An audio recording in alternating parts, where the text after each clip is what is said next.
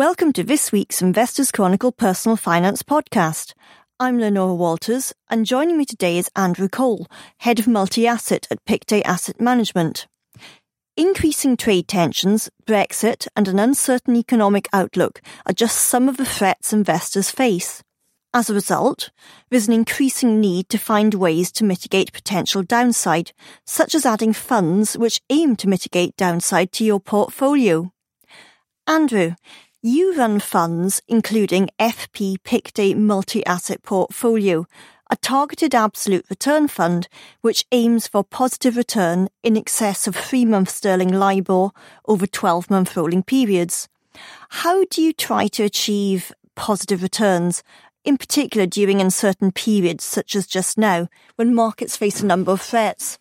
Look, we're long only. We're asset allocators. We're prepared to be active and we're prepared to make meaningful changes in our asset allocation. One, to capture returns uh, as and when we think they're available.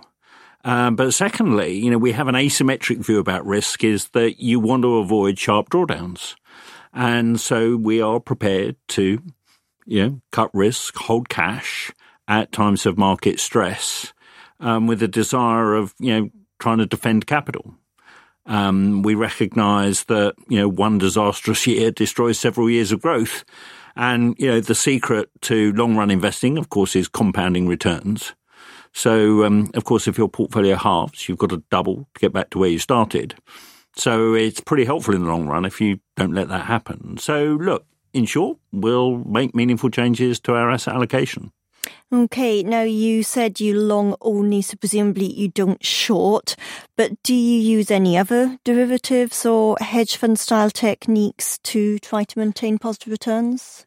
We're not financial engineers, so we don't utilize leverage, we don't do relative value. You know, for us, that means you've got to get two things right at the same time, and frankly, my my lifetime, you know, getting one thing right is uh, difficult enough. Um, but do we do we use derivatives? Look, I think you know from time to time, and I think you know this year has been you know one of those years when we have used derivatives, principally call or put options, uh, because you know whilst we all think it's an uncertain world. Actually, the market pricing of volatility has been extraordinarily low.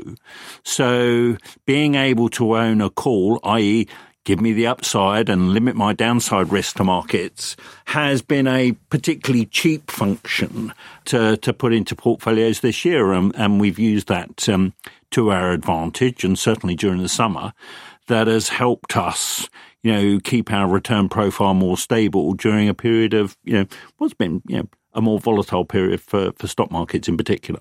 Now, some of our listeners uh, may not be familiar with what put and call options are. Can can you just briefly explain what they are and how they you know how they work and benefit? Uh, absolutely. So you know if we take you know the UK market and you know clearly you know there's a lot of uncertainty, but actually the market's pricing of how volatile the UK stock market is going to be has largely spent most of this year at multi-year lows. And that what that allows us to do is to say, is to pay a very small premium that if the market were to rise, let's say 1%, then over and above that, we will have exposure to the market. But should the market fall, all we're losing is the small amount of insurance premium that we've paid to, to, to capture that upside. And, you know, and, and, and the inverse would be true for a put. So you thought the market was going to go down and you wanted to protect against equities you might have. Um, I mean, that's certainly the way we would play it rather than having a net short exposure to the market. And so you can pay um, what have been quite small premiums this year in order to defend your portfolio to downside risks. FP Pictet multi-asset portfolio launched in 2015. Have you managed to achieve positive returns over rolling 12 month, month periods since this launch date? Um, certainly, yeah. We, we've we've done more than that. I mean, our, our, real objective, if you like, is to, to grow the real value of the fund. Mm. Um, you know, we believe that most savers invest to grow the real value of uh, their wealth. So um, we really want to see um, a, a, rate of return over above inflation, um, and we've certainly achieved that over the last five years. over that period, I mean, what what has detracted from returns? What would be examples of things that are detracted?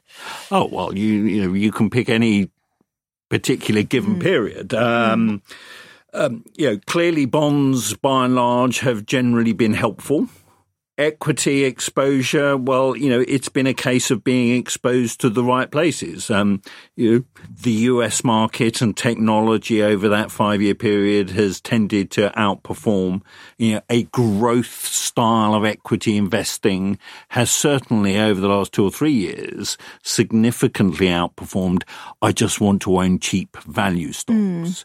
Um, and so, you know, avoiding, you know, energy, you know, financials, um, within you know, our equity market exposure has been you know, incredibly helpful. Um, but as I said at the outset, look, um, we will make meaningful changes um, to our portfolio because at any moment in time, um, we seek to have more money invested in what we think are going to be the best performing assets. And if we don't like something, we do our best not to own it. So, um, you know, if we look at our history of our asset allocation over the last five years, um, you know, our equity weight, if you like, and you know, if you want to think about that as a measure of risk, has varied from, you know, 70% in equities down to a low of, you know, 10 to 15%. Mm. So, um, you know, do we get it right all of the time? No, but we try and get it right, you know, more often than not, and you know, over the period that that served us well. Mm. What would be an example of what you haven't got right? What would be an example? Well, look, we've we've struggled um, with European equities. Um, we haven't had the the greatest uh, track record at getting involved in, in Europe. And that said, you know, we've got more exposure to Europe today than mm. we've had for a long while. Um, and and I think that's partly because European economic growth has, you know, perhaps persistently disappointed. But from a more structural perspective, European investors, regardless of how cheap European equities might look relative to European bonds, seem very reluctant buyers. And, you know, to some extent, perhaps that's been, you know, the regulatory backdrop. Uh, and, and that's caught us on the hop you know, one or two times, but, you know, we've had plenty of successes the other side of that. In, in, you know such as things not being frightened of owning whatever at the time seemed to be you know relatively expensive technology stocks, mm. but recognizing that actually their earnings are going to surprise positively, and the market will respond by pushing up valuations higher from time to time.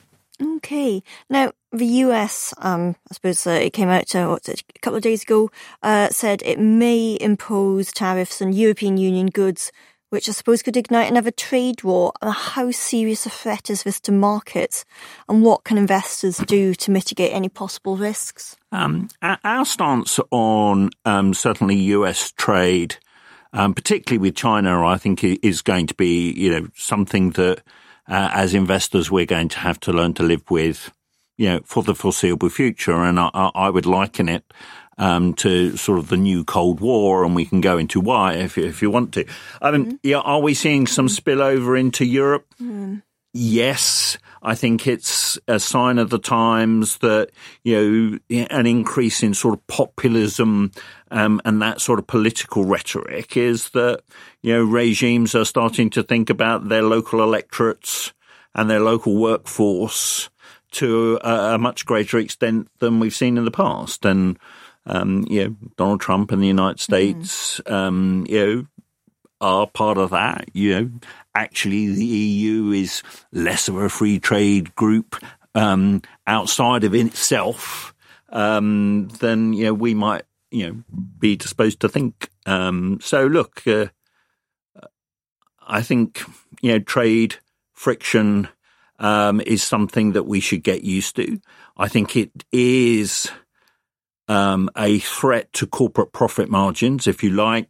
You know, we're throwing some sand in the engine of, uh, of, of global trade and that creates some friction and I think will create some extra costs, which I think the corporate sector is going to bear. And that, that is a threat to record high margins. Mm. But look, let's never underestimate, you know, the ability of the corporate sector to respond uh, to a changing environment. And, you know, we seek to do that. And whilst we've not necessarily thought about the immediate impacts of, you know, the European angle on this, um, we, when it, thinking about US China trade, um, you know, look, we like some of the other South Asian um, markets where, you know, those trade, that trade is being relocated. So we particularly like, you know, the banks in, you know, the Philippines, Thailand, um, Malaysia, um, I think will be immediate beneficiaries of you know that repositioning of trade routes and uh, uh and that supply chain. So there, yeah, that's how we think about it. Okay, and um, just from the European perspective, um, you know, is there any areas to avoid or you know kind of favour? Is it a bit early to say? Because obviously. Uh, that, dispute is a much earlier trade than the US-China trade dispute. Um, look, I, I think a, a, lot of this is probably about autos and, mm. uh, and cars, um, and there, you know, we've seen you know a complete collapse in you know auto sales over you know the last twelve to eighteen months. Is that cyclical? Is it structural? I think only time will tell. Um, you know, for your listeners that are old enough to remember the sort of VHS Betamax problem of which technology do I go? You know, this is a reasonably big ticket item. I think that's exactly where the the car industry is today. The the mm. consumer sits there and says, well, you know, do I go electric? Do I go hybrid? I'm probably less inclined to go diesel. Mm. Should I go petrol still? Actually, you know, if I don't want to buy the wrong technology, I'm going to sit on my hands for a while. And I think that's to some extent what the car industry is suffering from. And, um, you know, time will tell. But uh, my suspicion is that this will work its way out at the system quicker than uh, we might imagine. Um, but I think, you know, trade right now is you know, autos, um, you know, it's sentimental to uh, the US workforce. Um, and you know, you've clearly seen the ramifications in Germany, where you know the manufacturing data and the trade data has been particularly poor, and we associate Germany clearly with you know car manufacture. Mm. Now we've um, been talking, I suppose, probably to a certain extent about equities. Um, but these companies also issue bonds. So, I mean, could such a trade war between the US and Europe, if it develops um, in a, an unpleasant way, have a negative effect on European bonds? Um, well, bonds have got all sorts of headwinds. Um, so if we think about um, sovereign government bonds, I mean, we you know we do live in a a period of financial repression um, where actually to own a government bond today almost ensures that you will become poorer, i.e., your prospective return is going to be below the rate of inflation. Um, and in fact, I was doing the arithmetic, you know, just yesterday that actually to buy a 10 year gilt today and expect to get a return over and above inflation, um, the, the, sort of 0.7 yield you get today, you will need the yield on that um, security to be minus 1.6 in mm. five years' time. Now that strikes me as pretty pretty unlikely. Um, and so, you know, that's an immediate headwind for bonds. You know, they're going to make me poorer. Now, so what has everybody done? You know, that you've seen a flight into corporate bonds, both investment grade and high yield, where the amount of extra yield you get for taking that credit risk has fallen dramatically over the last five years. And if there's an asset class that we think is, you know, expensive and we want to avoid owning today, it has been, you know, it is corporate bonds where, you know, actually the quality of the bond, i.e. the amount of leverage, the indebtedness of the company that you're investing in is probably higher. And therefore the risks of a default or that bond going bad are underestimated in the extra yield you're getting. So, um, look, I, you know, by and large, there's something like, you know, 17 trillion bonds out there now with yields less than zero. If you're planning on, you know, growing the real value of your wealth, why would you want to own them? Um, you know, whereas I say, it's a, it's a, a period of financial repression where to some extent, you know, the regulators, certainly for life companies and DB pension schemes, kind of force investors into uh, these uneconomic um, investments, but it's a way in which wealth is redistributed. Okay. Now, on that note, um, you said in a recent commentary that you do favour bonds which offer positive real yields from issuers based where central banks have room to cut further. What areas are these and what types of bonds are they? So, uh, what we're largely talking about here are inflation linked bonds, by and large, generally. Mm. Um, and so, anybody who looks at the inflation linked um, gilt market, for instance, in the UK, will see that yields are, you know, significantly negative, you know, minus one and a half to minus two and a half, i.e., that's the amount by which you are going to get poorer in real terms. When we look at the United States, um, actually, those real yields are positive. So um, for us, that seems a pretty attractive place to be relative. In places like Australia, you know, we've seen, um, you know, expected inflation uh, falling. We thought that the central bank had more room to cut real yields. And so certainly for much of this year, um, our focus in owning government bonds has been in those inflation linked bonds in the United States and actually in Australia, been prepared to own conventional government bonds. Hmm. Do you invest in these directly or do you invest in via other funds? Um, our fund has the ability, I mean, it has mm. complete open architecture. Um, certainly, when it comes to government securities, we try to be fairly focused in what we own. So we'll pick individual bonds and individual securities um, and, and hold them that way. Um, and then think about whether we want to have the currency exposure or not. Um, and if we don't, we'll hedge that currency exposure back into pounds. Okay. Now, you recently cut exposure to emerging markets' local currency debt despite the fact that these types of bonds offer attractive yields. Why? Because I think we're in a, an environment where, you know, we, we probably, you know, see a bit more risk around, you know, people wanting to de-risk. And, and I think that probably sends the dollar higher. Hmm. Um, and a strengthening dollar puts an immediate strain, particularly on emerging market central banks. You know, they find an environment where the dollar is weakening and where they try and peg their currencies uh, a much easier environment uh, with which to to run their own monetary policy. Um, a strengthening dollar, I think, means that y- there's a big headwind for emerging market central banks, by and large, to be able to cut rates to lower real yields. And so, um, look, from a strategic perspective, we think they're attractive. But right now, technically, as I said, you know, we stand aside and, mm. and wait for better value and a, and a better opportunity. Talking of, um, I guess, risks or threats going ahead, um, what would you say are the other sort of like main ones, and um, how have you positioned the fund to mitigate them? Um, look, there are always threats. Mm. There are always risks, right? You know, and if um, as an investor and you wake up on the day and you think, well, this is great, there's nothing to worry about, you should probably actually sell everything. So look, you know, the trade war, I think, is kind of known. Could it escalate? Yeah, well, look, it could, but um, I think you know most parties recognise that there'll be quite a lot of jawboning, and I think the market recognises it. Clearly, Brexit throws in some uncertainty, yeah, less than perhaps the market perceives, in my opinion. I think the most immediate threat is that clearly we've seen slowing economic activity, particularly in the manufacturing sector. And so, you know, when we look at our economic indicators, our leading indicators of economic growth have been slowing. Um, but this is all up until this point been largely down to manufacturing um, actually the consumer sentiment and jobs market has remained fairly buoyant.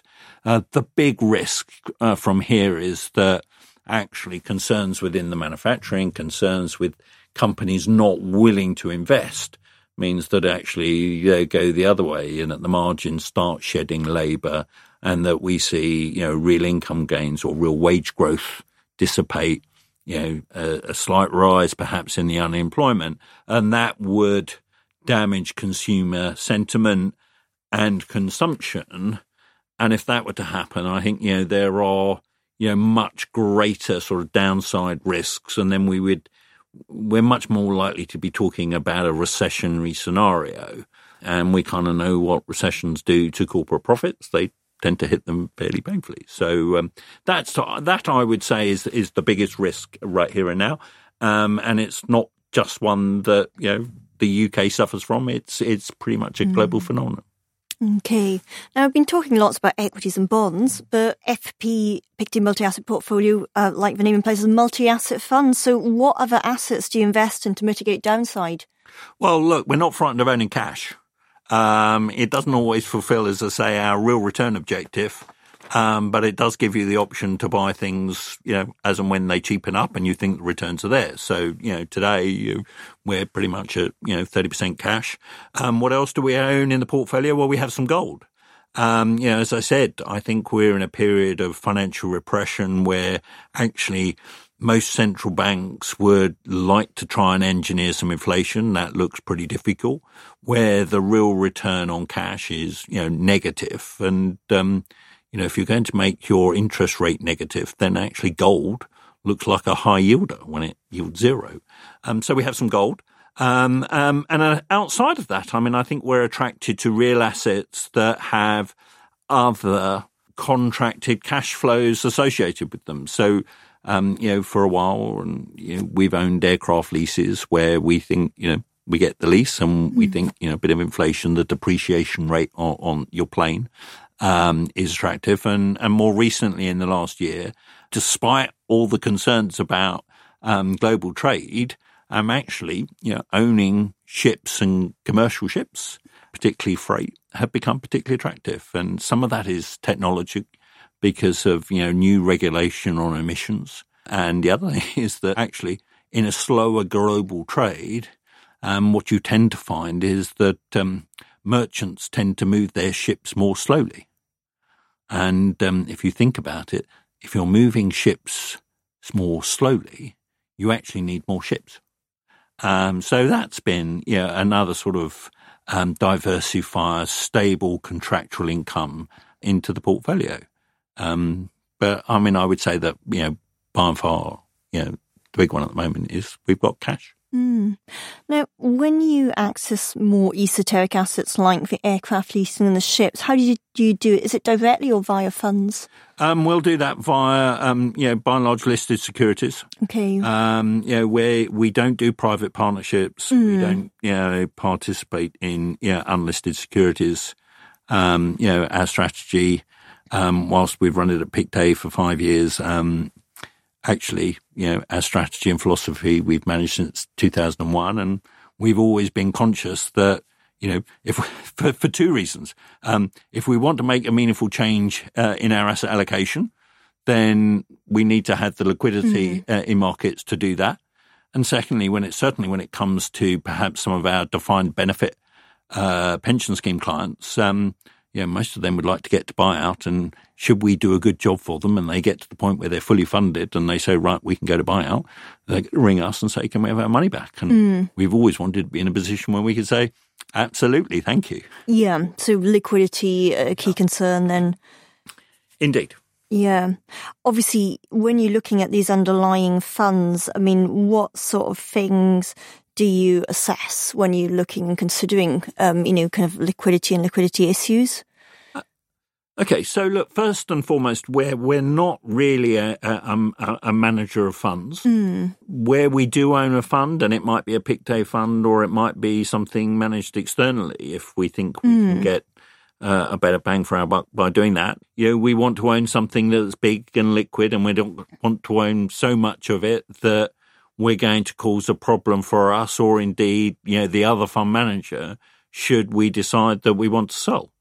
That's been, you know, the way we've operated for, yeah, the last 20 years and I don't see any reason to change. Um, you know, we do all of the due diligence and take a pretty cautious stance on the amount of liquidity that we've had. I mean, I think it's, um, you know, we've seen some high profile cases of mm. late I'm not surprised, and um, mm. we've never wanted to be in, in that position. No. So, I mean, do you favour any types of fund structures? Because obviously there's the argument that if you invest in liquid assets, whether it be property, aircraft leases, or anything else, do it via a listed fund, aka an investment trust rather than open-ended fund, or or how you know what's your Look, I mean, you, you, so my, my mm. immediate answer mm. is: look, if you, if you own a closed-ended listed mm. structure like an investment trust, there's always going to be a price at which you can sell. Mm. Right now, it might be at a big discount to mm. its net asset value, yeah.